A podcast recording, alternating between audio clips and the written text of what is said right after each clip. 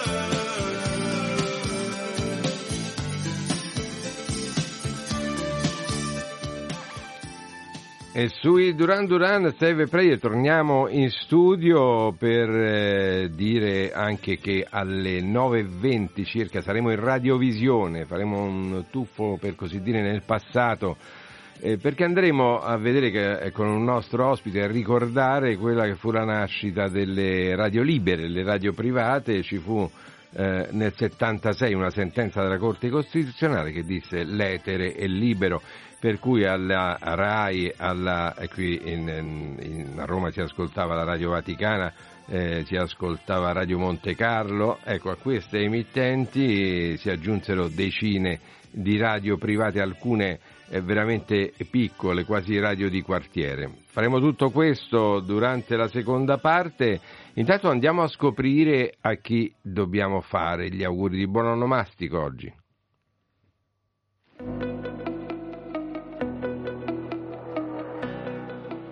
Oggi, ventidue febbraio, la Chiesa ricorda Santa Margherita da Cortona. Nata nel milleduecentoquarantasette, povera contadina, diventa amante di un nobile di Montepulciano, da cui ha un figlio. Morto l'uomo, si ritrova in mezzo alla strada. Attratta dalla vita francescana, si converte, dedicando la sua vita ai malati. Apre il primo ospedale per i poveri di Cortona. Qui muore nel milleduecentonovantasette. La Chiesa oggi, inoltre, ricorda San Massimiano di Ravenna, vescovo.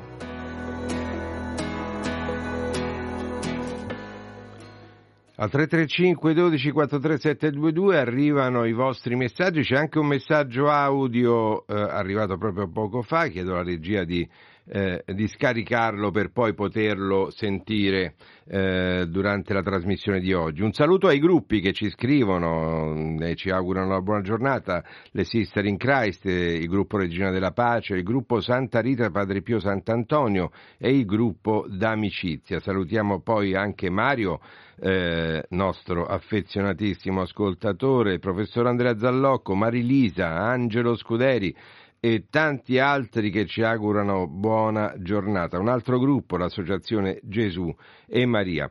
In breve le dirette di oggi da Loreto alle ore dodici, eh, la recita della preghiera dell'Angelus, eh, la recita della preghiera dell'Angelus e del Rosario, un modo per pregare insieme a fine mattinata. Alle diciannove invece la Santa Messa, eh, celebrata nella chiesa di Santa Maria Immacolata di Lourdes a Roma.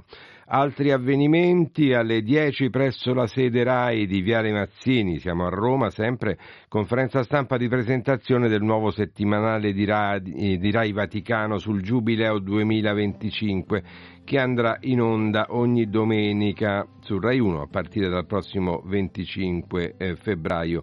Tra l'altro interverrà il Monsignor Rino Fisichella, pro-prefetto del Dicastero per l'Evangelizzazione.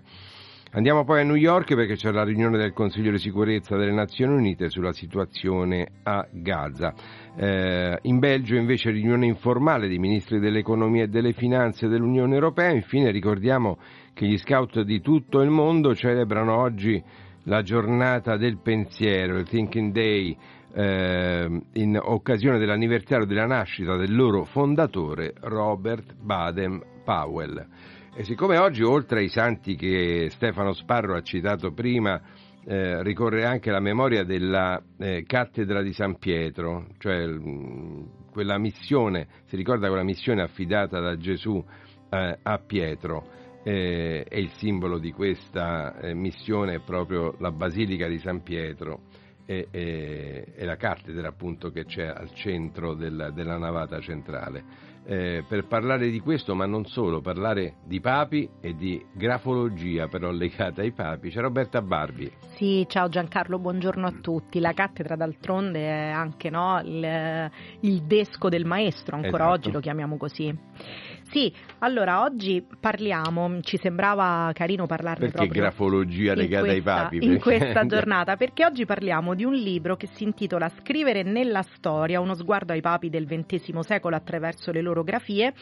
È un libro pu- pubblicato dall'editore indipendente di Perugia, grafe punto it, e l'autrice è una psicologa, la dottoressa Lidia Fogarolo, che è esperta di grafologia. Tra l'altro, non so se eh, lo sapevi, io per esempio non lo sapevo, sì. eh, la grafologia in Italia, il padre della grafologia in Italia è un frate francescano, padre Girolamo Moretti, che si è occupato appunto di questa mh, disciplina nella prima metà del Novecento, distanziandosi anche un po' da quelli che erano i paradigmi grafologici, eh, diciamo esteri, perché questa era una disciplina che già all'estero veniva eh, ampiamente studiata e analizzata, e rimettendo la persona al centro. Ma la cosa interessante appunto dell'analisi di questa mh, psicologa che appunto eh, ci regala questo libro è proprio un'analisi dei documenti privati dei, dei papi nel corso del, del loro pontificato, per vedere quanto cambia la loro personalità da prima a dopo la salita al, al soglio pontificio. E questo attraverso l'analisi della scrittura, attraverso l'analisi della scrittura dei documenti di... privati, fondamentalmente, perché eh, i documenti pubblici, ad esempio le encicliche che vengono scritte a mano piuttosto che eh, altri, ovviamente hanno una scrittura più controllata, mentre eh, la scrittura appunto dei documenti privati, delle lettere private, è una scrittura sicuramente più eh, rilassata, ed emergono cose molto interessanti, insomma, in questo secolo in cui e la Chiesa ovviamente ha eh, dovuto affrontare diverse sfide anche piuttosto importanti, no? Ecco, da quello che tu sei riuscita a capire appunto da questo libro che ci hai annunciato di Lidia Focarolo, Scrivere nella storia, ricordiamo anche il, la casa editrice grafe punto it. Assolutamente. Ecco, quindi eh, nel momento in cui eh, il pontefice iniziava il suo cammino al soglio di Pietro, c'è una maggiore comprensione di questo ruolo, e quindi anche dalla scrittura si evince la responsabilità, una, una responsabilità il peso, ecco, soprattutto di guida della Chiesa. Assolutamente. E lei evidenzia alcune cose, non ne diciamo troppe perché non vogliamo troppo spoilerare, consigliamo eh no, certo. a tutti questa lettura, ma ad esempio lei eh, dice come per esempio dalla sottolineatura molto marcata del proprio eh, nome da parte di Leone tredicesimo, appunto i tratti evidenziano questo, eh, questa preoccupazione, questa sofferenza nei confronti di, eh, di quelle che erano allora le questioni sociali emergenti, no? Ricordiamo che è il Papa che pone le basi per quella che oggi noi chiamiamo la dottrina sociale della Chiesa, eh, oppure eh, saltiamo diciamo mo- molti anni, arriviamo a Giovanni Paolo secondo, che è l'ultimo dei pontefici che vengono, la cui scrittura viene analizzata in questo libro. Lei appunto eh, ha potuto eh, esaminare i suoi diari privati scritti durante gli anni di pontificato, e ne emerge appunto una scrittura eh, dal tratto creativo, ehm, istintivo, eh, sensibile, che sono tutti segni, lei ci spiegava appunto, di una personalità eh, forte, di impatto. E infatti diciamo qual è, è stato... qual è il pontefice che aveva la più bella grafia? Ordinata. Ah, ma lei non parla di calligrafia, ah, ma semplicemente di grafia, certo. Quindi anzi proprio mi, ci, ci diceva che non deve essere analizzata la bella scrittura, ma la scrittura quella che ci viene più di getto, ecco. Bene, quindi tutta un'analisi importante da eh, leggere, da scoprire in eh, circa, quante pagine sono? duecento, eh, duecentocinquanta, oltre duecentocinquanta pagine. Scrivere nella storia, tra l'altro per chi invece vuole un po' risparmiare tempo c'è il tuo servizio sul nostro in pubblicazione sito, oggi, in pubblicazione oggi su vatican news punto va. Grazie, grazie Roberta Barbi, grazie voi, voi continuate intanto a scriverci al tre tre cinque dodici quarantatré settecentoventidue eh, e, e per i vostri messaggi, e noi continuiamo invece con la musica, sempre musica di qualità qui a Radio Vaticana con voi.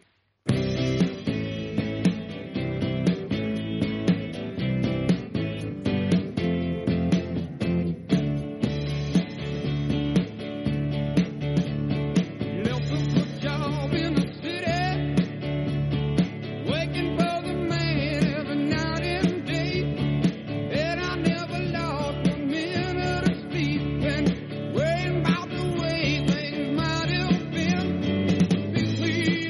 on.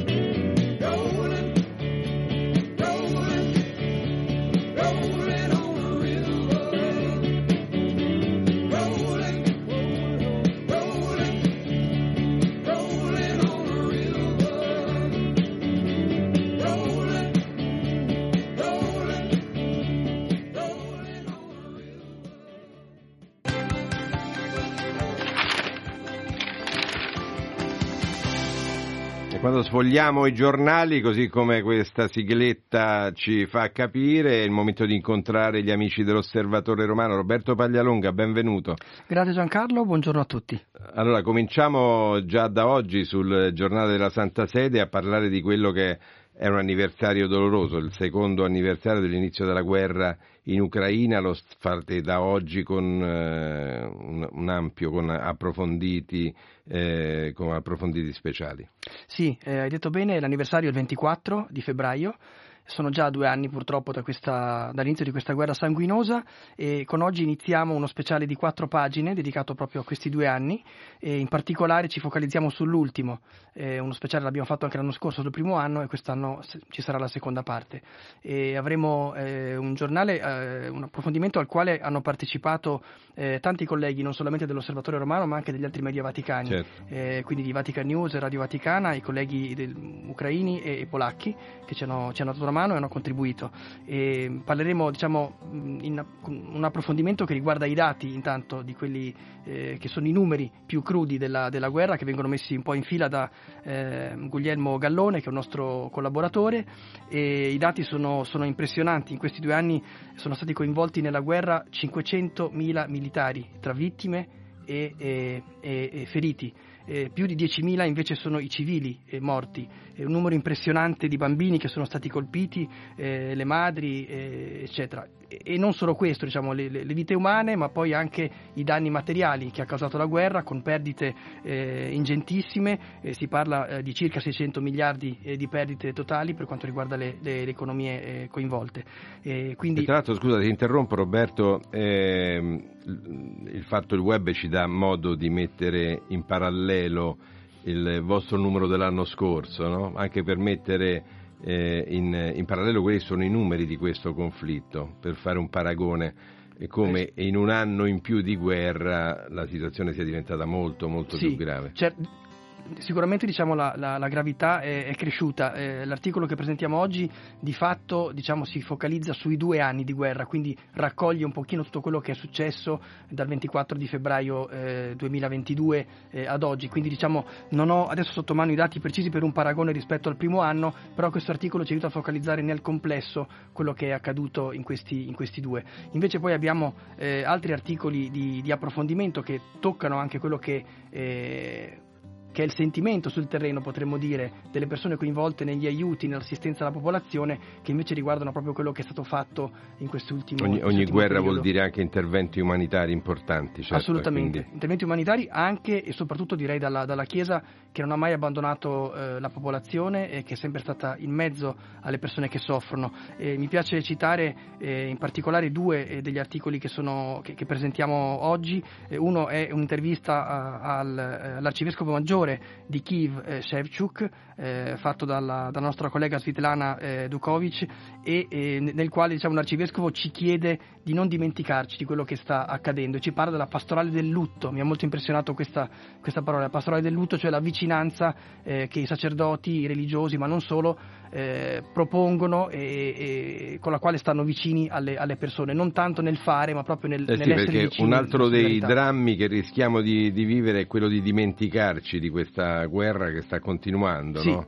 Purtroppo a causa di altri conflitti altrettanto gravi. Assolutamente, eh, sappiamo che la, la, la cronaca incalza, no? eh, su, su di noi, e anche noi siamo costretti in qualche modo a seguirla. Ora c'è la guerra di Gaza, a Gaza da, da, da seguire, ma non dobbiamo dimenticarci di quello che sta accadendo lì, ed è quello che il Papa ci continua a ripetere e ci ha ripetuto in questi, in questi due anni fin dall'inizio. Lui lo ha Lo ha fatto con, con diciamo, espressioni di vicinanza verbale, ma direi anche fisica. Ricordiamoci che pochi giorni dopo l'inizio della guerra, il ventisei di febbraio, si recò, eh, il venticinque di febbraio, di persona all'ambasciata russa presso la Santa Sede per provare a intavolare un dialogo, e poi inviò eh, come proprio inviato speciale il cardinale Zuppi in tre dei paesi chiave di questo conflitto, che sono gli Stati Uniti, la Russia, l'Ucraina e poi anche la Cina. E poi le tante missioni umanitarie guidate dal cardinale Krajewski, l'elemosiniere pontificio, in Ucraina per portare beni di prima necessità. Anzi, mi dai modo di annunciare, esatto, che Radio Vaticana con voi sabato ventiquattro, cioè dopodomani,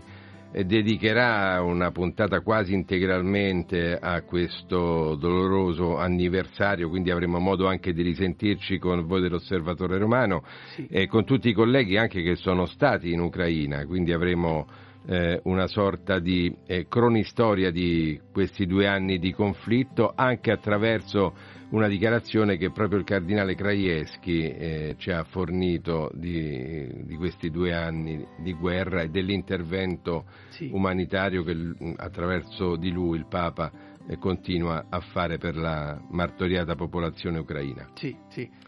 Eh, le sue missioni sono state importanti, le sue e anche quelle del cardinale Cerni, direi, eh, entrambe hanno portato aiuti appunto alla popolazione che soffre, e poi ci sono gli aiuti che continuano, diciamo, sul terreno quotidianamente, e ne parla la nostra collega eh, Beata Zajakowska, eh, polacca, e quindi l'aiuto che anche la Polonia eh, attraverso un centro dominicano che si trova a Fastiv, a pochi chilometri da Kiev, eh, porta tutti i giorni, soprattutto eh, pasti caldi e, e diciamo per aiutare la popolazione a sfamarsi e ad avere cibo eh, per poter sopravvivere. E prontamente i nostri ascoltatori al tre tre cinque uno due quattro tre sette due due forniscono i loro commenti su quanto stiamo dicendo. Roselì eh, ci dà il buongiorno, grazie Roselì.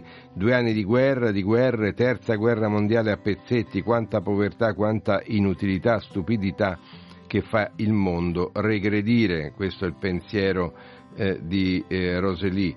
E ancora, è grave che tutte le guerre, un'altra ascoltatrice, sono trattate come notizie normali, ormai la guerra è pura follia. Eh, quindi ecco, questi commenti ci indicano come eh, il dramma della guerra si vive anche da lontano, no? Anche soltanto guardando delle immagini al, al telegiornale, casomai. Sì, sì. Questa cosa della pazzia mi ha molto colpito, perché è il titolo di un articolo che abbiamo dato al, al, no, uno dei nostri approfondimenti, ed è una frase del Santo Padre. La guerra è una pazzia, ha detto Papa Francesco, è una vera sconfitta umana, quindi una sconfitta dell'uomo. E la guerra mondiale a pezzi è anche un altro dei leitmotiv delle, dei discorsi di Papa Francesco. Grazie, grazie Roberto. Grazie a voi. Grazie a Roberto Paglialonga dell'Osservatore Romano, che potremo leggere oggi pomeriggio già online. Certamente. Eh, e per chi vuole, insomma, in versione cartacea nelle edicole l'Osservatore Romano. Noi torniamo alla musica con un brano, questa volta italiano, di Gianni Morandi, che ci è stato richiesto da un'ascoltatrice, ma sarà lei stesso A, a, a, dirci, eh, a dirci a chi lo dedica in qualche modo. L'ascoltatrice è Serena e questo è Gianni Morandi, Che meraviglia sei.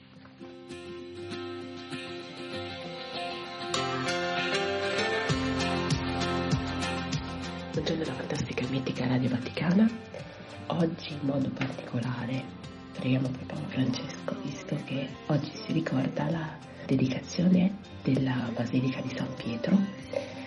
Un fortissimo ricordo della preghiera per il Papa, e ancora buoni esercizi spirituali a lui e alla Cura Romana, e tanti auguri anche al mio parroco, perché il diciassette febbraio sono sedici anni da quando è diventato nostro parroco, e mi piacerebbe sentire Che meraviglia sei di Gianni Morandi, dedicata a sorella Valentina. Grazie. Che il vento riaccenda le fiamme più quando ripenso a te, sul punto di smettere, io poi ritorno sugli occhi e resto immobile. Che meraviglia sei, io non mi abituo mai, come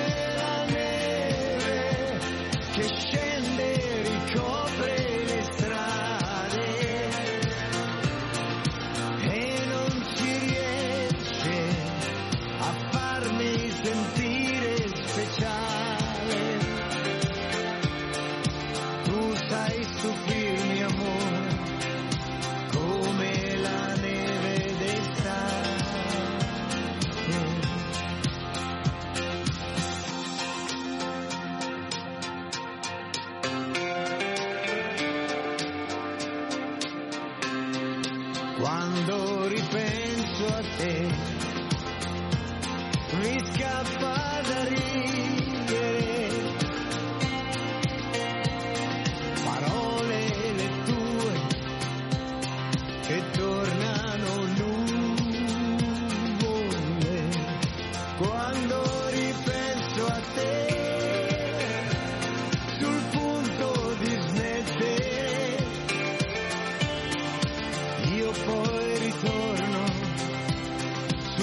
baci e resto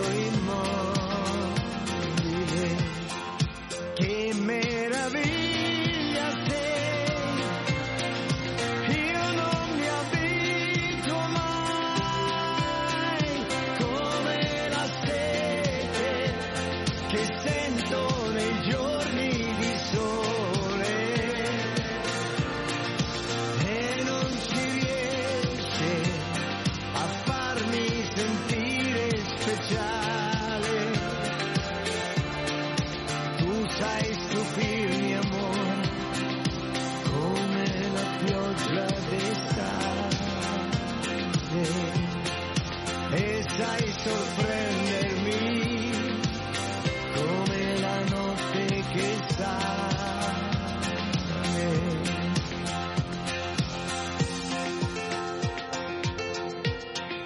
Quando ripenso a te, mi sento vivere.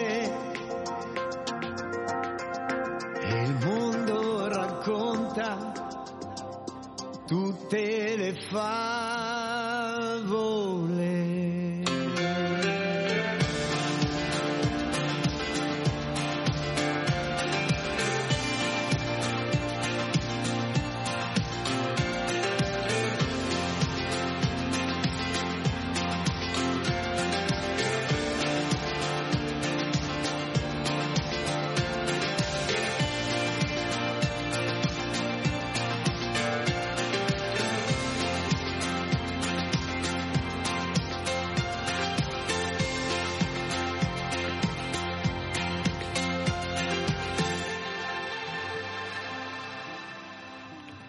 E questo era Gianni Morandi, Che meraviglia sei, grazie a Serena che ci ha dato modo di ascoltare questo bel brano di uno dei più famosi eh, cantanti italiani. L'unica preghiera a Serena che ci ricorda oggi la memoria della eh, cattedra di San Pietro. Eh, l'unica preghiera serena, il suo audio, insomma, quando registri l'audio con una voce un po' più sostenuta, perché forse parli piano per non svegliare qualcuno in casa che sta ancora dormendo, non lo so, però ecco, se riesci un attimo ad alzare la voce ci dai modo di, eh, di capire meglio eh, i tuoi messaggi. Grazie, grazie di cuore comunque eh, a Serena. Eh, oggi siamo riusciti, vedi Serena, a eh, esaudire i tuoi desideri musicali. Musicali a volte non ce la facciamo, ma comunque ecco, la buona volontà eh, c'è. Allora andiamo avanti, andiamo avanti perché eh, è il momento di dare uno sguardo sul web a quelli che sono i siti internazionali.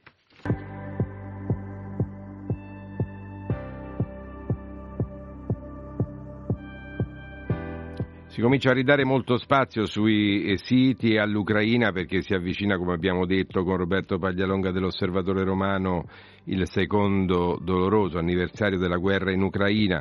Eh, e proprio la B B C dedica eh, l'articolo principale della home page proprio a questi due anni di eh, conflitto, un conflitto che non sembra eh, poter finire.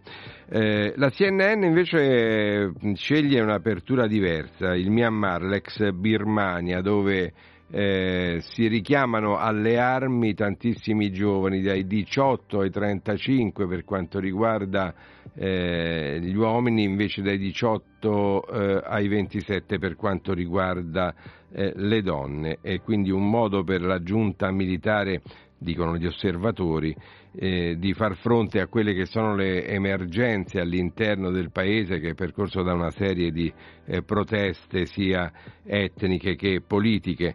Andiamo a Nigrizia, il sito dei missionari comboniani che dà uno sguardo, eh, rivolge uno sguardo speciale al continente africano.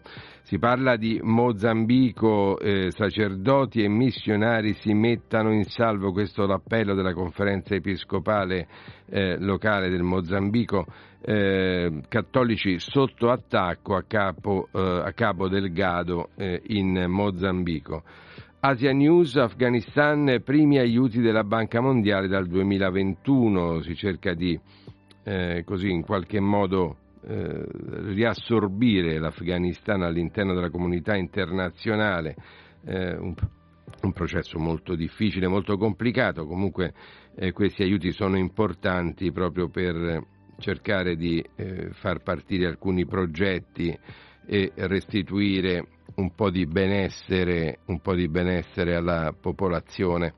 Andiamo avanti, mentre mh, sto vedendo che al tre tre cinque uno due quattro tre sette due due continuano ad arrivare i vostri messaggi, ne daremo conto eh, tra qualche minuto. Intanto andiamo alla Croix in lingua francese. Si torna a parlare delle proteste degli agricoltori, eh, proteste che non sono sopite nonostante eh, alcune concessioni eh, per quanto riguarda la Francia da parte del presidente Macron, ma anche in altri paesi europei. Gli agricoltori chiedono eh, maggior dignità per il loro lavoro, una eh, maggiore valutazione anche dei prodotti della terra che poi Eh, vengono immessi sul mercato. Foglia di San Paolo infine in lingua portoghese, quindi guardiamo al Brasile e a tutti i paesi che parlano questa lingua. Si parla eh, del conflitto tra Israele e Hamas nella striscia, eh, nella striscia di Gaza, e ancora le polemiche tra Israele e Lula, che ha definito l'intervento del paese dopo il sette ottobre come mh, qualcosa di simile alla Shoah. Israele eh, chiaramente mh, contesta questa lettura del presidente brasiliano. Ancora musica qui a Radio Vaticana con voi, è il momento, eh, la facciamo partire già in sottofondo, di andare ad ascoltare un brano che in qualche modo ci introduce a quello che sarà l'ospite in radiovisione. Come ho detto, parleremo della nascita delle radio private, delle radio libere. Questo è un brano di Emerson, Lake and Palmer, From the Beginning.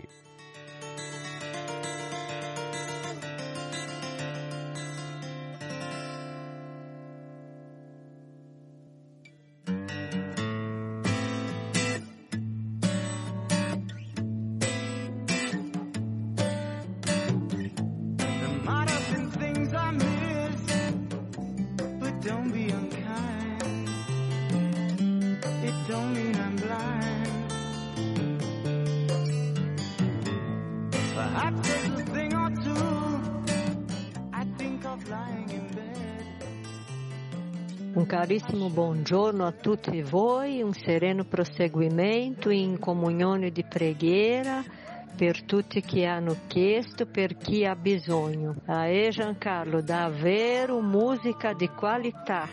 Un abbraccio.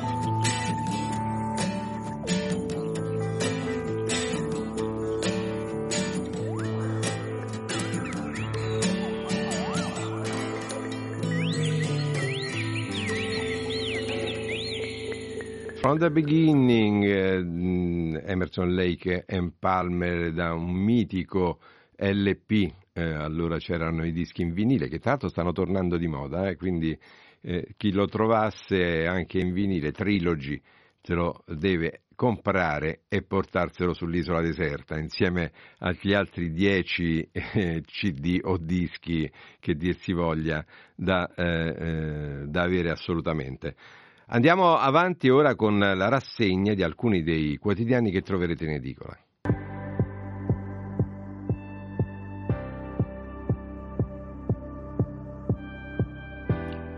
Il quotidiano della Conferenza Episcopale, Avvenire, parla, prende spunto dalla tragedia avvenuta a Firenze per il crollo che c'è stato in un cantiere del, del magazzino Esselunga, e si parla di sicurezza nel lavoro, un'uscita di sicurezza, infatti è il titolo principale della prima pagina.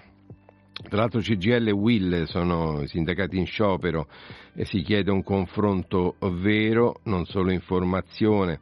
Eh, tra l'altro sarebbero state trovate irregolarità nel settantasei per cento dei cantieri ispezionati in questi giorni. Il governo prepara un mini pacchetto per rafforzare le misure sul lavoro. Nordio, il ministro della giustizia, no tuttavia ad un nuovo reato di eh, omicidio sul lavoro. Le famiglie continuano intanto a impoverirsi, ricerca delle A C L I, perso il potere d'acquisto di sei carrelli settimanali della spesa. Si parla poi anche a centropagina di inquinamento, calo del quarantacinque per cento, eh, mentre Legambiente eh, continua a, ehm, a lanciare l'allarme sugli acciai, e allarme perché stanno Eh, stanno diminuendo queste preziose riserve eh, di acqua, molte meno polveri, ma non basta, questo è il titolo del eh, servizio di approfondimento sull'inquinamento di, eh, di Avvenire. Andiamo sul Corriere della Sera, si parla mh, di nuovo del ponte di Messina, il ponte sullo stretto, eh, è già duello sul ponte, questo è il titolo del Corriere della Sera, i leader della maggioranza insieme sul palco in Sardegna, intanto siamo compatti ma le tensioni restano, eh, Salvini sull'inchiesta, non temo i giudici e la sinistra, mentre eh, l'amministratore delegato Ciucci dice sullo stretto è tutto eh, regolare, eh, chiaramente ci sono poi approfondimenti su quelle che sono le emergenze internazionali, la guerra nella striscia di Gaza e la guerra in Ucraina. Il caso Navalny ancora eh, sul Corriere della Sera, nuove ipotesi, fatale un pugno al cuore, questa la nuova ipotesi per la morte dell'oppositore russo. La Repubblica, anche la Repubblica di spalla parla di eh, Navalny, eh, mentre la moglie dell'oppositore russo Yulia Navalnaya viene attaccata da Mosca eh, perché eh, si afferma eh, ha messo in giro una sorta di false notizie. Eh, ancora, ancora invece eh, sulle riforme eh, il titolo principale, quindi politica italiana della Repubblica, eh, il ministro, eh, c'è tutta una serie insomma, di questioni in questo momento che nel, nella politica italiana eh, tengono banco, e, e il, ministro, il ministro Calderoli chiede il terzo mandato per i presidenti di regione, altrimenti proporrà un limite per i parlamentari, riforme, il muro della Lega. Anche all'interno della maggioranza continua infatti il dibattito. Il Giornale invece parla e mette in evidenza la questione fiscale, rivoluzione fisco, multe più lievi a chi è in difficoltà, freno nelle, eh, alle maxi sanzioni, ridotta la punibilità penale ma colpiti i comportamenti fraudolenti.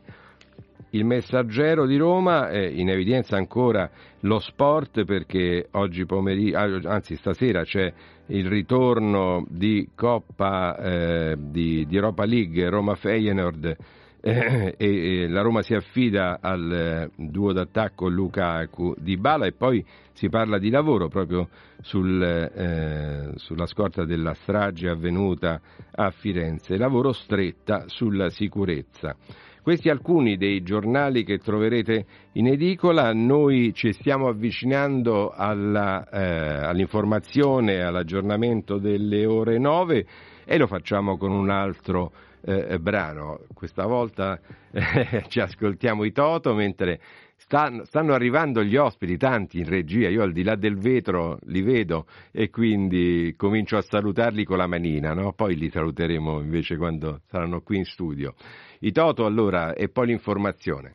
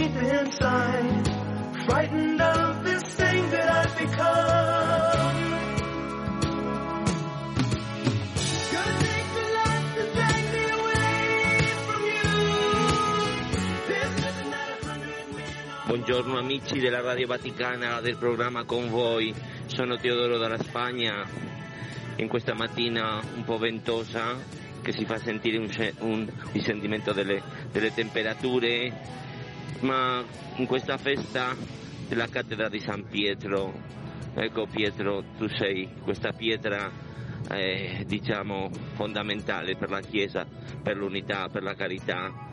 Eh, come punto di, di riferimento ci abbiamo per pregare in questa giornata per l'unità della Chiesa e, e anche per, per il Papa Francesco, per, la sua, per il suo ministero.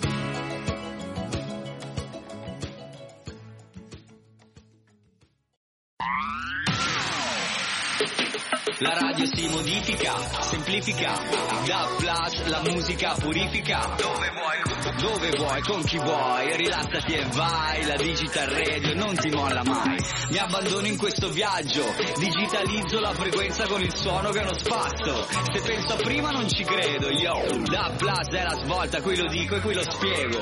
Digital Radio, il suono perfetto, Dub Plus. Anche Radio Vaticana è in Digital Radio. Alexa, metti Radio Vaticana. Aspetta, aspetta, ti fermo subito. Notizie sul Papa in quaranta lingue, social, radio, podcast. Sono solo qui, su Radio Vaticana. Lei, al contrario tuo, mi ascolta. Quando vuoi e dove vuoi, puoi ascoltare Radio Vaticana anche su Alexa.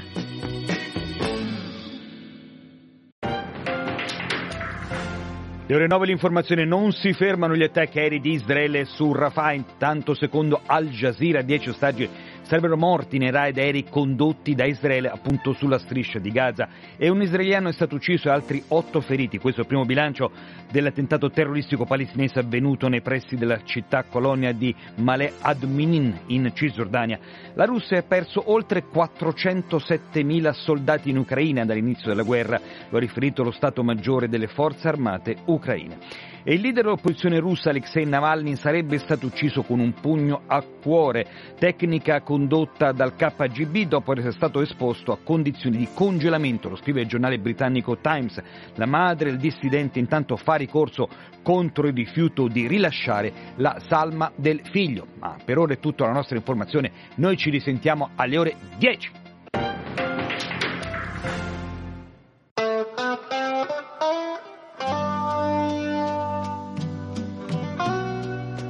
Radio Vaticana con voi, un altro brano molto datato ma sempre molto evocativo che ci avvicina sempre al momento della radiovisione perché, eh, come ho detto, parleremo della nascita delle radiolibre e questo brano di Carlos Santana era uno dei più trasmessi, Samba Patì.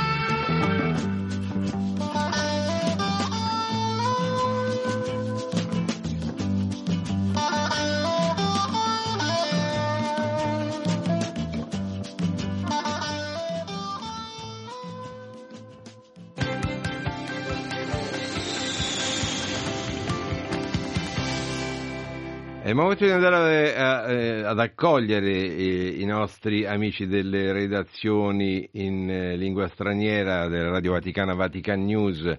Eh, torna il programma armeno con Robert Attarian. Grazie, buongiorno, buongiorno sempre per l'accoglienza, Giancarlo. Ciao Robert. Eh, Parliamo di qualcosa di meno drammatico forse oggi con voi, insomma. Sì, oggi parliamo di amicizia, parliamo di qualcosa che lega il popolo armeno e il popolo italiano, anzi lega una città d'Italia con il popolo armeno.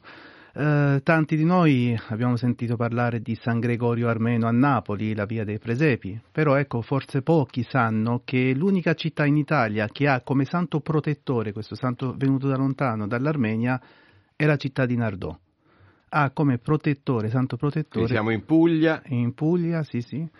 E mh, diceva come santo protettore San Gregorio Armeno, e eh, la cui festa eh, viene celebrata il diciannove e il venti di febbraio ogni anno. Io sono reduce di un pellegrinaggio a Nardò insieme al patriarca degli armeni cattolici, dove abbiamo assistito a questa bellissima festa anche popolare, perché poi c'è la messa e poi c'è una eh, processione molto molto sentita, molto partecipata, e mh, quindi è il santo protettore di questa città e anche della diocesi. Io per questo ho invitato anche il vescovo della diocesi Nardò Gallipoli, Sua Eccellenza Fernando Filograna, che, penso... che è in collegamento con noi telefonico. Eccellenza. Sì, buongiorno, buongiorno, buongiorno, buongiorno. Buona giornata a voi, a Roberto, a Giancarlo, a tutti i radiospettatori, Buon... radioascoltatori. San Gregorio Armeno eh, evoca il presepe, perché conosciamo appunto, come diceva Robert Attarian, la via napoletana dove eh, vengono venduti eh, i presepi artigianali e quant'altro, però è anche molto di più per voi di Nardò, della diocesi. Ma per noi è un alleato, quella mano che portiamo in processione, quell'avambraccio, segna proprio di un'alleanza, di una stretta di mano tra un popolo che ha sofferto, che è fuggito, e un popolo invece che l'ha accolto, quindi un'ospitalità che ha car- caratterizzato sempre la nostra terra, e quindi in quella mano vediamo davvero una, una comunione di, di fede, di speranza. Ne abbiamo bisogno oggi. Noi davvero siamo orgogliosi di avere una storia che ha visto San Gregorio come punto di riferimento costante, sia da quando sono arrivate le reliquie nell'undicesimo secolo e poi lungo il tempo, e ci ha fatto ecco, tenere sempre viva la memoria di questo popolo che ha sofferto, no? Nella storia.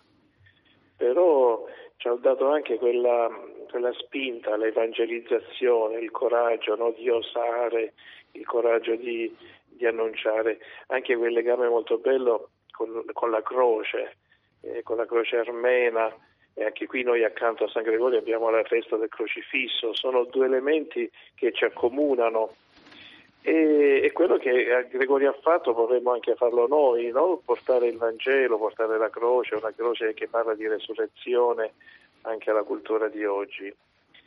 Ecco, vedo che la gente è affezionata, c'è molta devozione. Ecco, proprio su questo, anche... una eh, eccellenza, una domanda di, di Robert Attarian. Sì, l'abbiamo visto anche noi, questo affetto della gente durante la processione. Ehm, ecco, la domanda, forse i nostri ascoltatori non lo sanno, ma eh, perché questa devozione a San Gregorio Armeno?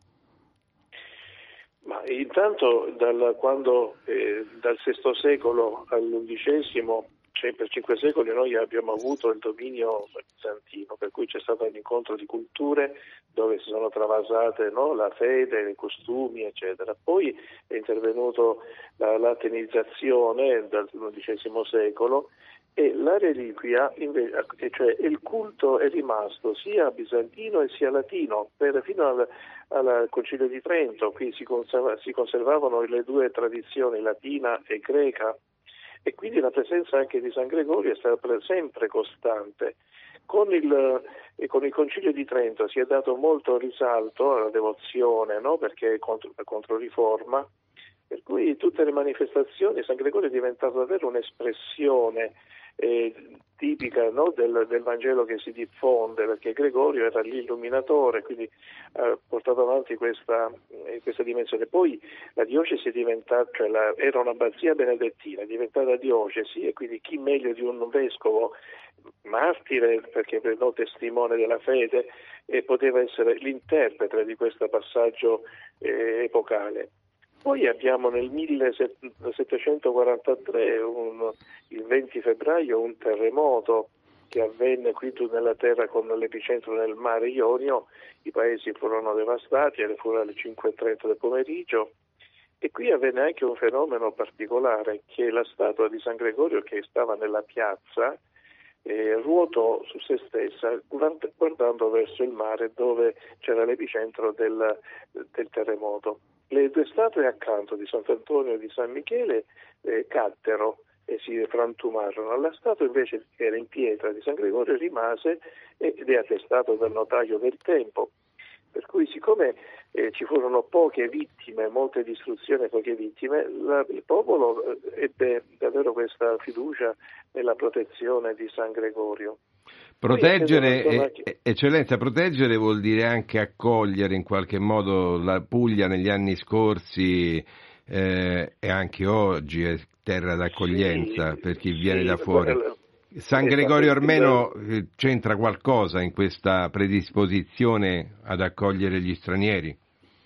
Ma noi come terra siamo una terra ospitale, proprio per la causa della storia che ci ha seguiti, proprio per la vicinanza con l'Oriente, e abbiamo sempre avuto no, invasioni, persone anche adesso attualmente, no, persone che salpano sulla nostra terra, però poi transitano, vanno nel nord, ma noi abbiamo accolto gli albanesi, abbiamo accolto, pensi che noi nella nostra diocesi ha avuto la medaglia d'oro nel duemilacinque per aver accolto gli ebrei fuggiti dall'olocausto, una grande colonia di accoglienza dove ancora tornano per visitare questi luoghi che, che sono stati accoglienti. Quindi c'è un tessuto, magari proprio anche maturato da questa fede, eh, dalla presenza di San Gregorio, che ci porta ad avere le porte aperte, ad accogliere chiunque viene e dare, e farlo sentire di casa. Un'ultima domanda, lei Eccellenza, eh, da Robert Attarian. Sì, Eccellenza, lei ha evocato il venti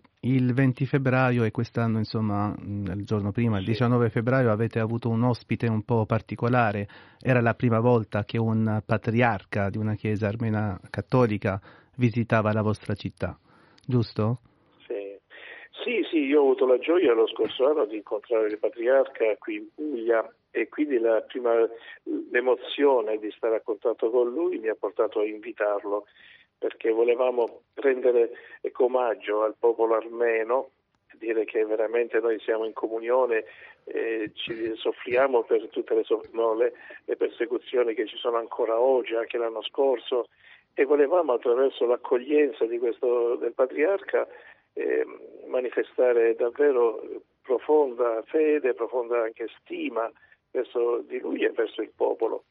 Per cui quando il patriarca ha accolto l'invito, non ci sembrava vero, noi ci siamo davvero attrezzati per questa accoglienza che è stata straordinaria, ancora le persone ne parlano, la stampa ne ha parlato, la testimonianza molto bella del patriarca, sia le parole che ha detto, ma anche con i seminaristi, con Robert, con tutte le persone che sono venute, ecco, ha lasciato una traccia.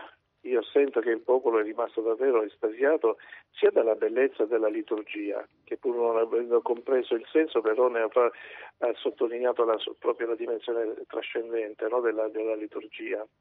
E poi proprio per questa presenza così vicina, eh, umana, fraterna del patriarca. Davvero, grazie. Grazie. Grazie a lei, Eccellenza, grazie per l'accoglienza che ci ha riservato e grazie per aver eh, partecipato a questa nostra trasmissione odierna. E anche il mio ringraziamento a va a lei, buona Eccellenza, giornata. Ma soprattutto a Robert Attarian, che ha fatto da gancio, no? In da qualche tramite, modo, da tramite. da tramite, e grazie alla redazione in lingua armena di, di Radio Vaticana, Vatican News.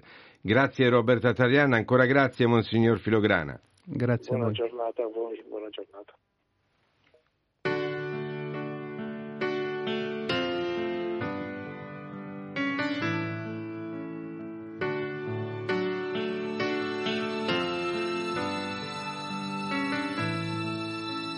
Eccomi qua, sono venuto a vedere lo strano effetto che fa la mia faccia e i vostri occhi, e quanta gente ci sta, e se stasera si alza una lira per questa voce che dovrebbe arrivare fino all'ultima fila.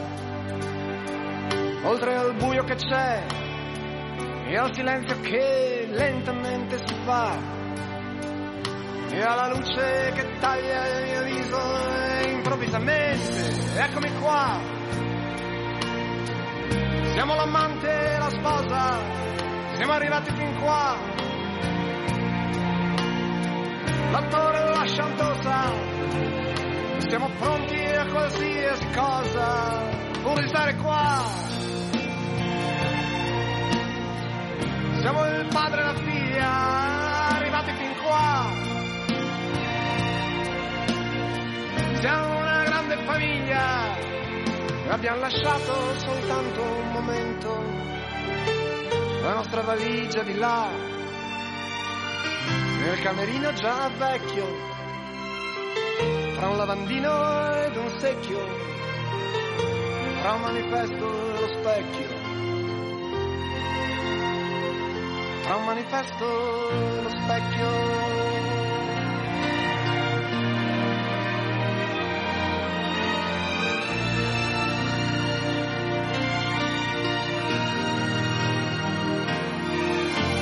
E eccoci qua. Siamo venuti per poco, perché per poco si va. E il sipario calato già su questa vita che tanto pulita non è, e ricorda il colore di certe lenzuola, di certi hotel. La valigia dell'attore di Francesco De Gregori, interamente dedicato a Fabio Colagrande. Che... Grazie, uno dei miei brani preferiti, sono commosso. L'ho scelto apposta per accogliere te e la redazione podcast. Redazione dove anche eh, lì in questi giorni si parla di Ucraina, di questo doloroso anniversario che cadrà do- dopo domani dei due anni dall'inizio della guerra. Sì, noi abbiamo colto l'occasione di questo appuntamento che abbiamo con Radio Vaticana con voi, di venire a raccontarvi in diretta i podcast che stiamo preparando, eh, per ritirare fuori un podcast, perché i podcast hanno questo grande vantaggio, li puoi ascoltare dove vuoi, quando vuoi, quanto vuoi, e questo è un podcast che noi abbiamo prodotto qualche mese fa, a dicembre, per una serie che si chiamava Pace in Terra, eh, prendendo proprio le parole eh, dal Vangelo natalizio, pace in terra eh, agli uomini Che, che Dio ama. Noi abbiamo pensato di raccontare i luoghi della terza guerra mondiale a pezzi, cercando di trovare in ogni eh, teatro di guerra delle luci di speranza, e ovviamente non potevamo non dedicare una puntata all'Ucraina, e abbiamo eh, l'intenzione di riproporla proprio ai nostri ascoltatori anche eh, sabato, come sempre nello spazio che abbiamo alle undici e zero cinque qui su eh, Radio Vaticana, e, e quindi volevo invitarvi ad andare su Vatican News, eh, sia su Spotify, cercare Pace in Terra, l'episodio due Ucraina, dove ci sono due testimonianze bellissime che tra l'altro abbiamo potuto eh, registrare grazie anche alla collaborazione dei colleghi di altre redazioni linguistiche. Xavier Sartre, eh, collega della redazione francese, che è stato in Ucraina proprio in, que- in quelle settimane, e Svitlana eh, Dukovic eh, del nostro programma ucraino, che sapete si dà da fare tantissimo. In questo momento la redazione ucraina è veramente sì, subissata sta, di impegni. Sta perché... lavorando a, a ritmo altissimo proprio per raccontare gli as- come in questo caso gli aspetti umani di un conflitto drammatico. Non dobbiamo mai dimenticarci che ci sono esseri umani che stanno sotto le bombe, e, e le sofferenze psicologiche anche di queste persone, quindi eh, magari mandiamo una breve clip che Sentiamo. anticipa, e poi vi racconto meglio.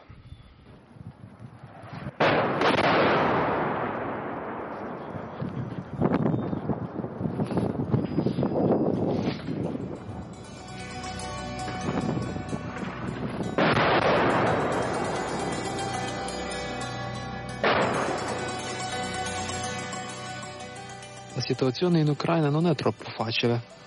In ogni famiglia c'è un uomo che, che è nella fronte, dove il pericolo è veramente reale, che può morire in ogni momento. Poi tantissima gente non può vivere una vita normale. I bambini molto spesso non possono andare nella scuola. In questo tempo di, di buio cerchiamo sempre di avere un po' di speranza.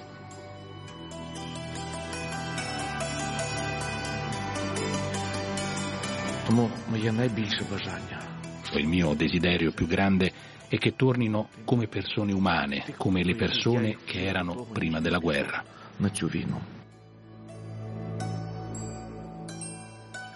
È una guerra di tutti contro tutti e riguarda tutti, i morti, i vivi e coloro che non sono ancora nati. I versi sono di un poeta ucraino.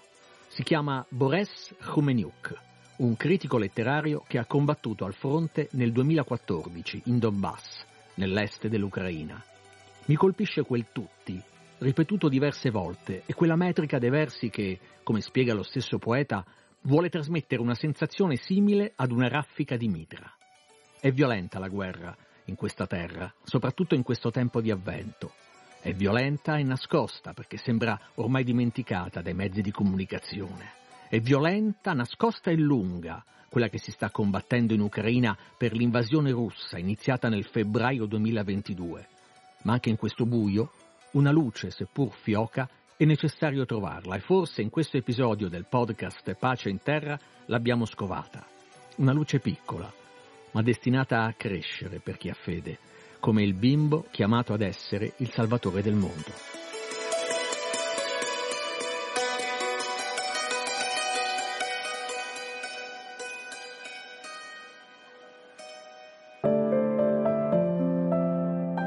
This is Vatican News, Radio Vaticana.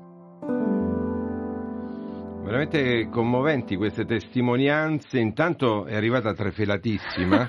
Scusatemi. un, altro, sì, sì. un altro elemento della redazione podcast, no? Benedetta Capelli, e salutiamo Buongiorno. Anche Medeolo Monaco che, esatto, che sicuramente completa l'ascolto. Il trio, sì. Che si sì. sta riposando. No, no, no, ma il traffico, di... il traffico di Roma ci penalizza un pochino. Ecco. No, volevo chiedervi, eh, eh, di solito no, cioè, quando costruiamo una storia in, eh, in audio, Eh, cioè così il, si, va, si vanno a cercare i documenti da inserire, cioè casomai carenza di testimonianze. In questo caso il contrario, ne abbiamo tantissime. Come eh, avete fatto a scegliere quelle più significative? Eh, non so se Fabio già aveva anticipato, il senso appunto del nostro podcast era quello di trovare una luce, no? E quindi abbiamo cercato eh, proprio quelle testimonianze, anche in maniera mh, non facile, eh, che in un certo modo ci dessero appunto la speranza di quel bambino che nasce, come diceva Fabio nel, nel podcast. E, mh, è stato provvidenziale Xavier Sartre, che aveva compiuto un viaggio in Ucraina e che aveva trovato appunto questo sacerdote, questo padre eh, che comunque ci aveva raccontato eh, del figlio al fronte e della sua preghiera perché eh, questi ragazzi non perdessero umanità. E questo ci aveva molto colpito, no? Perché appunto forse la prima vittima della guerra, si dice sempre la verità, no? Ma anche l'umanità delle persone, riconoscere nell'altro che non c'è solo un nemico ma anche un fratello. Eh, questo è molto forte, anche ricordiamo che eh, essendo sacerdoti di una chiesa orientale come la chiesa greco-cattolica eh, possono sposarsi, avere figli. Questo appunto, questo padre ehm, che si chiama Oleg Pachniak, eh, di un parroco vicino a Kiev, appunto è, ha il figlio in guerra e come diceva Benedetta, dice giustamente eh, lui mi dice papà l'ho fatto, gli racconta al telefono, certo. Cioè ho ucciso una persona, io sono... lui dice tu sei partito per difendere il tuo paese, non per uccidere le persone, però l'hai dovuto fare. E, insomma, in qualche modo cercano di dare un senso a questo dolore anche di aver eh, tolto una vita umana e, e, e lui riflette, il mio desiderio è che questi miei figli tornino come esseri umani, perché ha il terrore che la guerra li trasformi, li faccia diventare eh, dei demoni, insomma, in qualche modo. Quindi eh, questo è, come dire, un sentimento per noi così strano, no? La nostra generazione, per fortuna, le guerre qui in Italia non, non le ha vissute, però eh, pensare che uno mh, abbia questo timore, no? Che il figlio mm. si possa trasformare, possa perdere la, la sua etica, no? Poi soprattutto un, un, un religioso, eh, un sentimento che ci ha sorpreso, ci ha, ci ha fatto pensare. Oh, ecco, il podcast lo ascoltiamo, ricordateci. Sì, allora lo ascoltiamo innanzitutto, lo possiamo ascoltare sul nostro sito internet eh, vatican news punto va e lo possiamo ascoltare anche attraverso le principali piattaforme audio, quindi in particolare Spotify, Google Podcast e Apple Podcast. E siccome l'Ucraina è un po' la cifra che da due anni purtroppo caratterizza sì. la nostra informazione, dopodomani qui a Radio Vaticana con voi tutto questo si riverserà magicamente nella trasmissione, perché eh, i personaggi che avete eh, ricordato, Xavier Sartre, eh, ma anche Svitlana le, ma Dukovic, anche, sì, Svitlana Dukovic saranno eh, presenti in questa sorta di trasmissione speciale, speciale, diciamo. Sì, trasmissione speciale eh, e avremo una, in esclusiva una dichiarazione proprio raccolta da Benedetta Capelli, dell'elemosiniere sì. pontificio, il cardinale sì, Krajewski. Anticipa, anticipa qualcosa. Che no. sta per partire di nuovo. Per, no, no, eh, ehm, non, non sta per partire, ma stanno partendo stanno di nuovo partendo, degli esatto. aiuti eh, per l'Ucraina dalla Basilica di Santa Sofia, qui a Roma, no? eh, che è un po' stato il centro, la chiesa di Santa Sofia è stato un po' il centro eh, di pulsante degli aiuti umanitari inviati in Ucraina. Eh, Dal Papa. Esatto, raccontava il cardinale Krajewski, poi in questo audio che sentirete, eh, che sono stati ben duecentoquaranta i camion partiti da Roma per l'Ucraina per aiutare eh, le persone in difficoltà. Ieri mi raccontava, dopo insomma ci siamo sentiti, eh, di una cosa particolare. Diceva che ehm, gli hanno chiesto dall'Ucraina eh, dei rasoi ah. per le barbe, perché, eh beh, detto, certo, perché comunque c'era importante. carenza di questo senso e ha mandato anche lì un, un cargo di, di questo. Quindi avremo le parole toccanti del cardinale Krajewski. A chiudere, Fabio Colagrande, cosa puoi ancora dirci? Eh, ti racconto l'altra testimonianza che c'è in questo episodio di Pace in Terra. Oleg Klimonchuk, psicologo, operatore del V I S, volontariato internazionale per lo sviluppo, che proprio Svitana ci ha fatto intervistare, e lui crea dei gruppi proprio per fare eh, terapia psicologica alle vittime della guerra, e ci raccontava una cosa fortissima di una mamma, eh, le mamme per cui prega spesso Papa Francesco, che ha perso il figlio in guerra,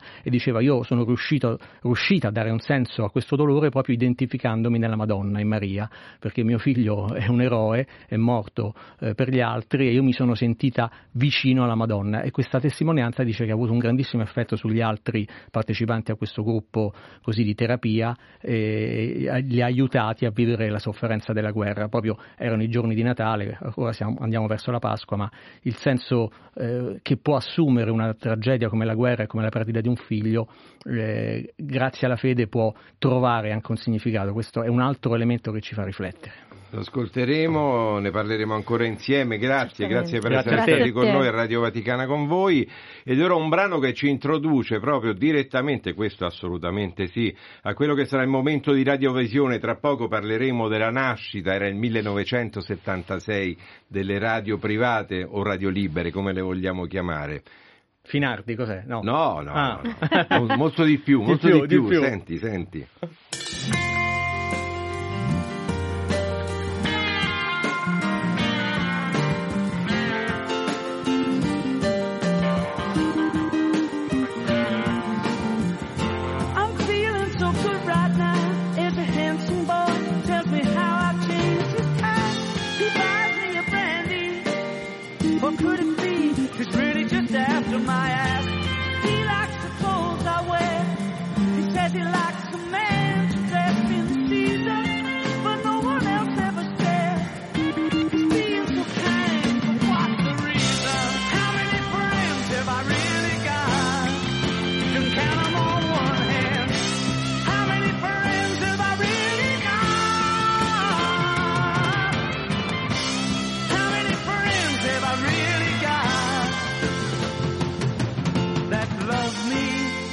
Want me, that'll take me as I am.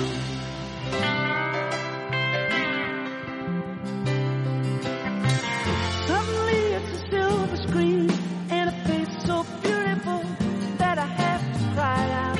Everybody hears me, but I look like a fool now, with my cry and shy out. She knows all my friends, but it's nice to find a woman. Reach the end. I wander in the dead of night. How do I reach? How many friends have I really got?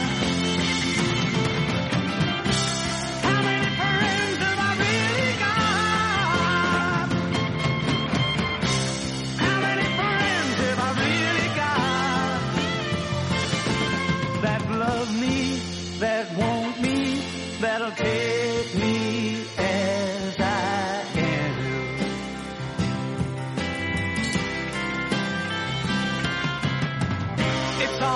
Dream, you know, when you get up early in the morning and you all sit together to watch the sun come through. But things don't look so good when you could use a bit of warning. And you know that no one will ever speak the truth about you.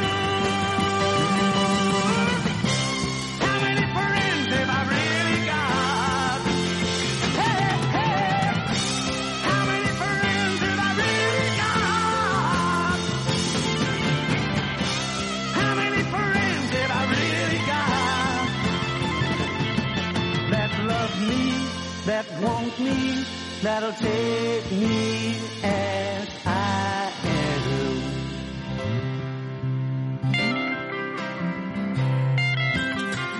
When I first signed a contract, it was more than a handshake then. I know it still is, but there's a plain fact. We talk so much shit behind each other's back. I get the willies, people know nothing about their own soft cup soul.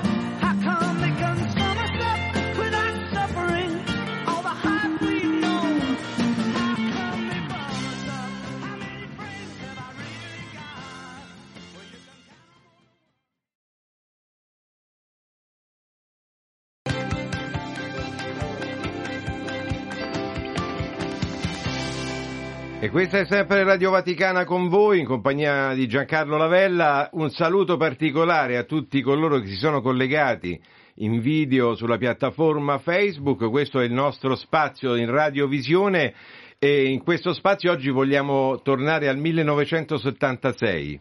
Tra un po' vi presento l'ospite eh, che abbiamo con noi. Una sentenza della Corte Costituzionale disse l'etere è libero, e da quel momento eh, cominciarono a, a nascere una eh, decine di radio cosiddette libere, radio private, eh, che portarono una ventata nuova nel, nella informazione, non solo, nella musica e quant'altro. Con noi uno di quei eh, pazzi ragazzi del millenovecentosettantasei che mise in piedi una radio privata a Roma, si chiamava Onda Radio centouno, e lui è Francesco Verdinelli. Grande emozione perché di quella radio in piccola parte ho fatto parte anch'io. Gli do una mano, scusate le telecamere ma ci tengo. Ciao un Francesco. Saluto. Ciao Francesco. G- grazie dell'invito, ah, per me è stato veramente rincontrare, appunto, ci siamo incontrati in qualche altra occasione, però rincontrare eh, gli amici che hanno contribuito a far nascere questa radio con le loro voci, con le loro proposte, c'era veramente una grande emozione. Un, io ricordo questo periodo eh, meraviglioso, forse anche perché ero proprio ragazzo, ragazzi, eravamo tutti ragazzi, eravamo e, tutti giovanissimi. E, e, insomma, un periodo meraviglioso perché cambiava un po' il mondo, cambiava tutto e iniziavano a venire fuori queste, queste radio private, libere. Allora erano libere, insomma, però i primi tempi appena sì. abbiamo aperto si rischiava anche di essere eh, così, di essere, di essere sequestra- sequestravano i trasmettitori, insomma. È vero. Mi ricordo una litigata con i condomini perché chiaramente la radio faceva rumore, c'era un'antenna da mettere sul tetto di, dei palazzi.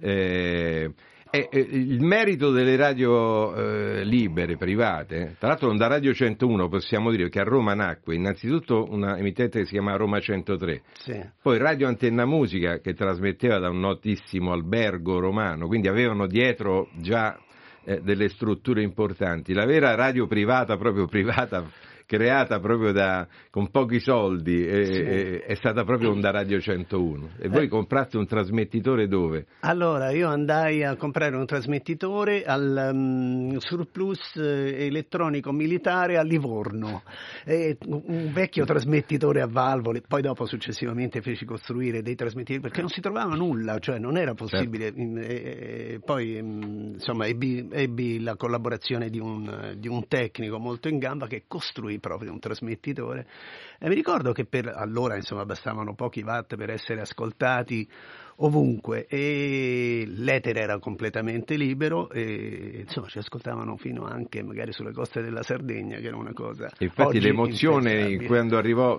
telefoni perennemente occupati perché le eh. telefonate arrivavano in continuazione. Anche voi che ci ascoltate sicuramente eh, chi ha vissuto quel periodo ricorderà che era un'emozione chiamare la radio e chiedere un brano eh, un brano a richiesta e dedica, con la dedica allegata, no? Sì. L'emozione che quando te- telefonò un ascoltatore dalla Sardegna eh, ci, eh, ci, ci trasmette, perché il mare ha questa capacità di riflettere sì, eh, sì, le, le onde, onde in F M. Mare, ionosfera, alla fine si arrivava. Grande merito delle radio private, di Onda Radio in particolare, è quello di aver sdoganato un certo tipo di musica che non si ascoltava da nessuna parte. Insomma, c'era la RAI c'era la Radio Vaticana che era un po' un punto di riferimento, che trasmetteva in stereo, la prima radio sì, in stereo. È vero, è vero. E noi trasmettevamo in stereofonia dolbizzata, mi ricordo, eh, certo. Un termine inventato proprio da Francesco Verdinelli, per dire noi non facciamo sentire neanche il fruscio dei, dei dischi. Sì, sì, veramente io sono, ecco. stato, sono sempre stato un grande appassionato anche di tecnologia, eh, di musica, insomma, e alla fine eh, proprio la scelta, diciamo, editoriale fu quella di editoriale oggi, allora insomma certo. venne un po' da sé, oggi la chiamiamo scelta editoriale, fu quella di mandare tutta la musica che non veniva ascoltata um, regolarmente nei, nei canali della Rai eccetera, ovvero tutto il rock, il blues, il jazz degli anni settanta, che secondo me è stato il periodo nel quale forse sono state create le più belle composizioni in, in quest'area. E te ne intendi perché tu sei un musicista e lo sei tuttora, eh, diciamo la, dopo la parentesi radio eh, di Onda Radio, di, certo. di Onda Radio. Sì, sì, sì, scrivo musica da, da, da allora, anzi da prima, scrivevo musica prima con un gruppo, insomma così, e poi ho iniziato a scrivere musica per colonne sonore di film, eh, teatro, moltissimo di musical. Ecco, passiamo adesso subito a questo secondo aspetto, no? Per chiudere col discorso delle radio private. Grande merito dunque per aver presentato brani da dieci minuti, che insomma era impensabile mandare, no? Tutto questo poi è stato riassorbito dalle, oggi anche le radio cosiddette private sono i grossi network, eh, si contano le radio veramente piccole, sì, eh, sono, sì. sono pochissime. È stata anche un'occasione mancata, cioè poi l'esperienza Onda Radio necessariamente dovette chiudersi per motivi chiaramente di mezzi eh, scarsi. Beh sì, non era possibile avere la grande pubblicità, anche perché era gestita da, insomma, da poche agenzie che sicuramente nella piccola, nella piccola radio non, magari erano un po' indecisi se investire. Oltretutto il fatto che noi mandavamo la musica, diciamo, che gli altri non mandavano, creava un po', dice, ma questi chi sono, cosa vogliono fare, insomma bisognava osservarci bene, e la, la pubblicità, ma un po' tutte le piccole radio hanno avuto difficoltà con la pubblicità. Raccontateci le vostre, quelle che sono state le vostre radio private, radio libere, che nacquero un po' in tutta Italia, in Europa già c'erano invece, perché questa, questa legge eh, riguardava solo l'Italia, no? Sì, sì, beh, devo dire che in Europa già In, in due o tre nazioni c'era qualcosa, poi insomma si è sviluppata un po' ovunque questa libertà di trasmissione. Francesco Verdinelli oggi rimane un artista, come abbiamo detto, dove insomma la musica è preminente. Vedete questo qui, questo qui insomma è la sua ultima eh, fatica, eh, fatica per modo di dire, perché è un piacere per un musicista suonare, comporre, incidere. Eh, ecco. Eh, Che tipo di, che cosa rappresenta oggi per te la musica, comporre e presentarla? Beh, eh, come dicevo appunto scrivo musica da, da tanti anni eh, per cinema, teatro e televisione, e mh, rappresenta eh, la, il momento della composizione rappresenta proprio la libertà di mettersi davanti a un pianoforte. Io ho un casale in Umbria, mi metto lì, guardo l'orizzonte e scrivo musica, suono, improvviso, e poi ehm, diciamo la mia specializzazione è proprio scrivere musica per immagini, musica per il teatro, per, appunto, per il cinema, per documentari. E, e... Anche se nasci come chitarrista con un album di, di diversi anni fa, ricordo. Eh sì, degli anni ottanta, io dico sempre errori di gioventù, no. Perché poi ho iniziato a scrivere cose molto diverse, molto diverse. Però comunque aveva ragione di essere nell'epoca, diciamo. È più difficile oggi essere un compositore o un produttore, cioè andarsi quindi a scoprire quelli che sono eh, i talenti, perché poi fai anche produzione, se non sbaglio.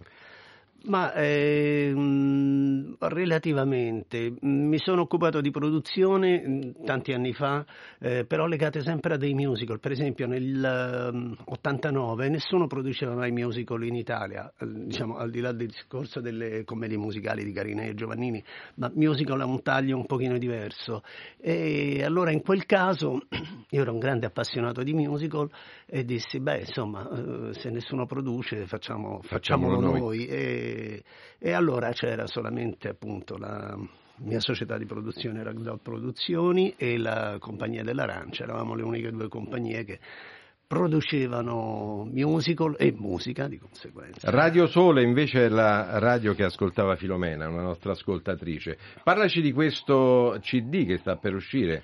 Allora, questo C D ha diversi brani, adesso io eh, tratti da colonne sonore di film, per esempio uno è tratto da Diritto di sognare, un film di Renzo Rossellini. Eh, adesso recentemente eh, ho scritto la musica per un, un cortometraggio di Alberto Bassetti, eh, La Bella Otero si intitola, eh, Song of the Green Art. Eh, poi il brano magari che se Facci, facciamolo capitare, sentire. Allora, questo è del Falstaff, del, del musica di scena dello spettacolo teatrale Falstaff e le Allegre Comari di Windsor, che sta girando con Edoardo Siravo protagonista in tournée in tutta Italia. Il brano è legato al monologo finale del protagonista ed esprime un po' le emozioni di Falstaff. Sentiamo, quando... sentiamone una parte.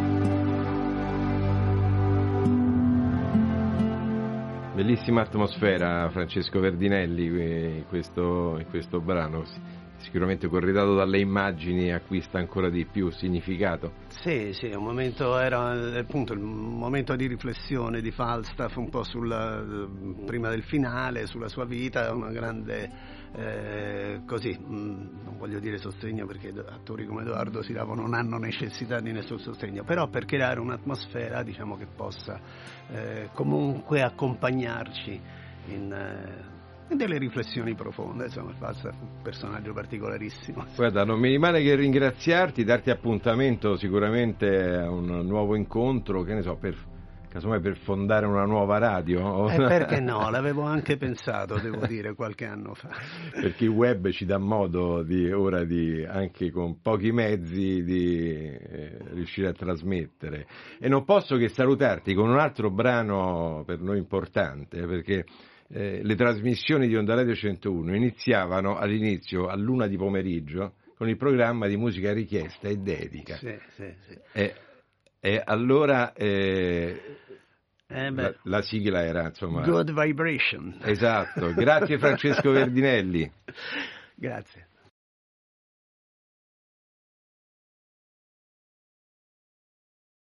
I, I love the colorful clothes you wear and the way the sunlight plays upon her hair.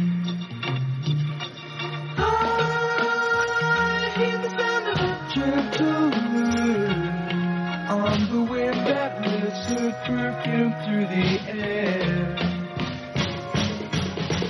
I'm picking up good vibrations. She's giving me the excitations.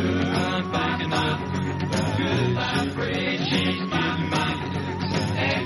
giving me the excitations. Good, good vibrations.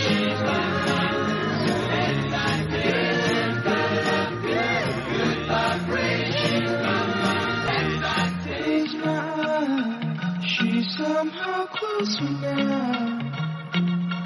Softly smile, I know she must be kind.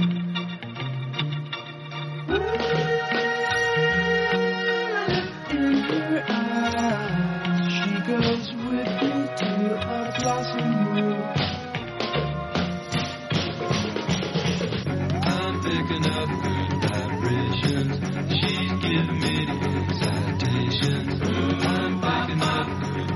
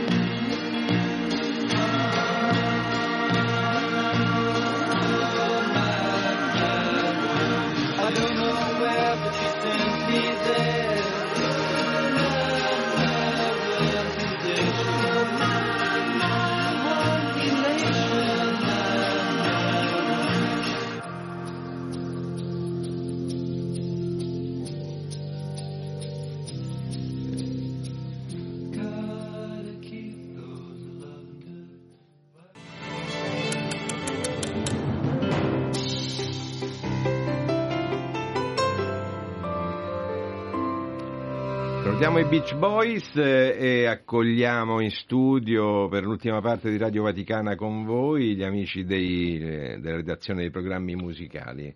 Eh, con noi Damiano Capri oggi. Buongiorno Giancarlo. Ciao. E buongiorno a tutti gli amici dell'ascolto. Parliamo di pianoforte? Parliamo di pianoforte perché... Ecco, raccontaci un po' cosa... ci proponi oggi. Lunedì diciannove febbraio si è tenuto un concerto all'Auditorium in Parco della Musica di Lang Lang. Chi è Lang Lang? È un pianista cinese, uno dei più grandi interpreti di questo momento. È nato a Shenyang, che si trova nella Cina nord-orientale. La sua storia è molto particolare. Inizia a suonare il pianoforte dall'età di tre anni. Sei anni dopo si trasferisce a Pechino, Eh, per tentare l'ammissione al conservatorio, separandosi dalla mamma. Incontra molte difficoltà, tra cui un insegnante che non lo ha sostenuto come doveva e non credeva nel suo talento. Tanto è vero che per un periodo si allontana dalla musica e smette di suonare. Riesce a superare questo periodo grazie al coro della scuola che lui era solito accompagnare al pianoforte, che gli chiese di suonare lo spartito della sonata K trecentotrenta in Do maggiore di Mozart, e da lì iniziò tutto. Eh, nella sua autobiografia lui disse questo: suonare la K trecentotrenta mi ridia della speranza, e io direi di ascolt- ascoltare il secondo movimento, Andante cantabile.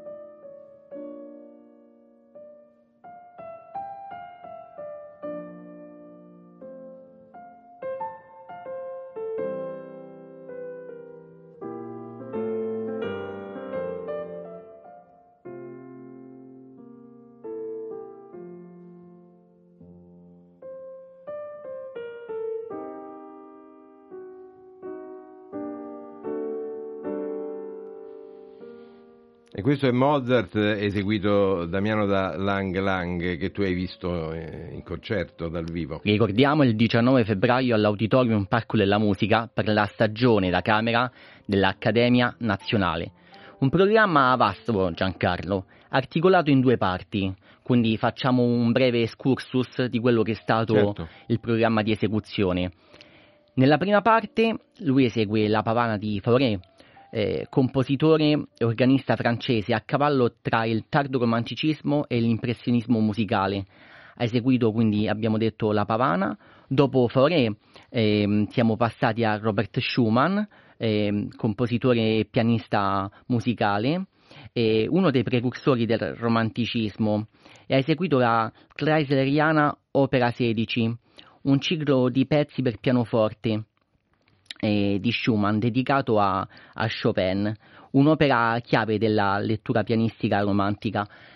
Diciamo anche questo, Giancarlo, che ehm, il concerto è, solda- è stato sold out, quindi è tutto esaurito. Tutto esaurito, perché comunque è un artista, eh, abbiamo già detto, uno dei più affermati eh, nel panorama mh, pianistico, e diciamo che crea anche molto dibatt- c'è anche molto dibattito ehm, nei confronti comunque di questo artista. Eh, non, è sem- non è stato sempre amato dai pianisti, proprio perché ehm, viene visto come ehm, una, un artista che tende a enfatizzare troppo eh, l'esecuzione, quindi questo crea molto dibattito. Quindi a non rispettare, secondo eh, gli esperti, quelle che erano le volontà compositive. In, abbiamo sentito Mozart, eh, secondo gli esperti andava, andrebbe eseguito in un altro modo. In parte, in parte. No, ma eh, quali sono le tue emozioni? Tu l'hai visto dal vivo, l'hai ascoltato dal vivo? Io non lo avevo ascoltato, è stata la prima volta appunto, e sono stato rapito da quel tocco eh, così delicato con cui eh, appunto lui eh, suonava il pianoforte. E, mh, io ammetto che non ho...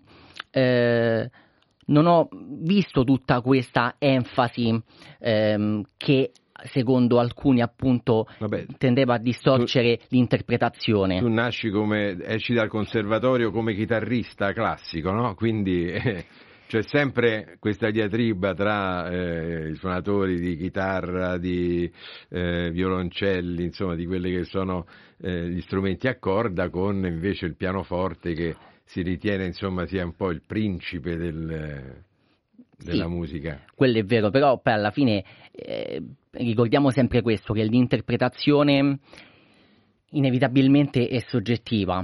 Ognuno di noi ha un suo modo di approcciarsi alla musica, e questo può essere anche sbagliato, perché comunque ricordiamo sempre che bisogna sempre rispettare quello che è lo spartito musicale, la scrittura, però inevitabilmente bisogna anche dare ehm, un qualcosa di, di proprio alla musica. Io ricordo tempo fa ehm, un concerto di Manuel Barrueco, un chitarrista cubano che ehm, suonò alla U C. E lui è uno dei più affermati del panorama moderno.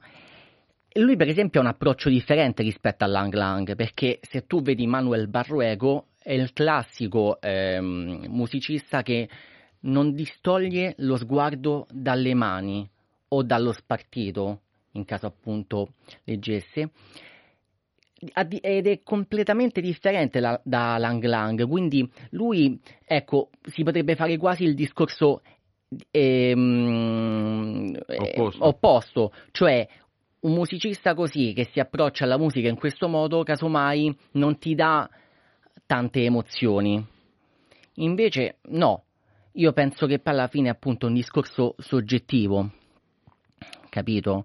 Ehm, adesso mh, mettendo da parte questo discorso dell'interpretazione, ci riconduciamo alla seconda parte del concerto, che è dedicata a Chopin, compositore e pianista polacco, in cui ha eseguito una selezione di mazurche e la polacca opera quarantaquattro. A tale proposito io ho selezionato la polacca opera tredici in La bemolle maggiore.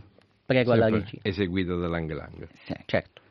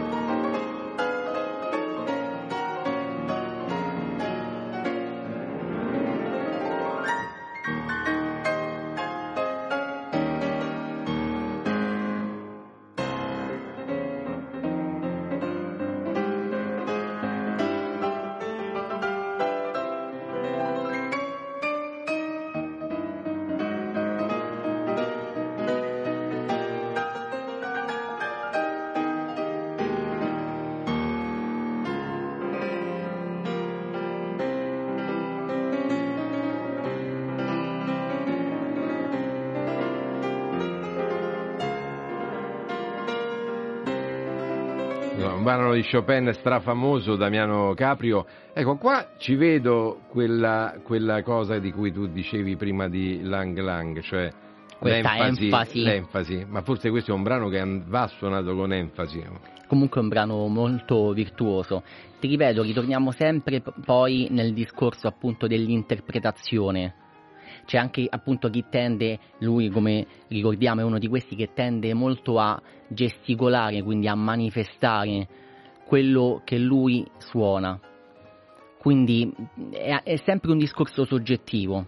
C'è a chi piace questo tipo di musicista e chi no. Soprattutto i pianisti tendono appunto a distaccarsi comunque da questo metodo esecutivo.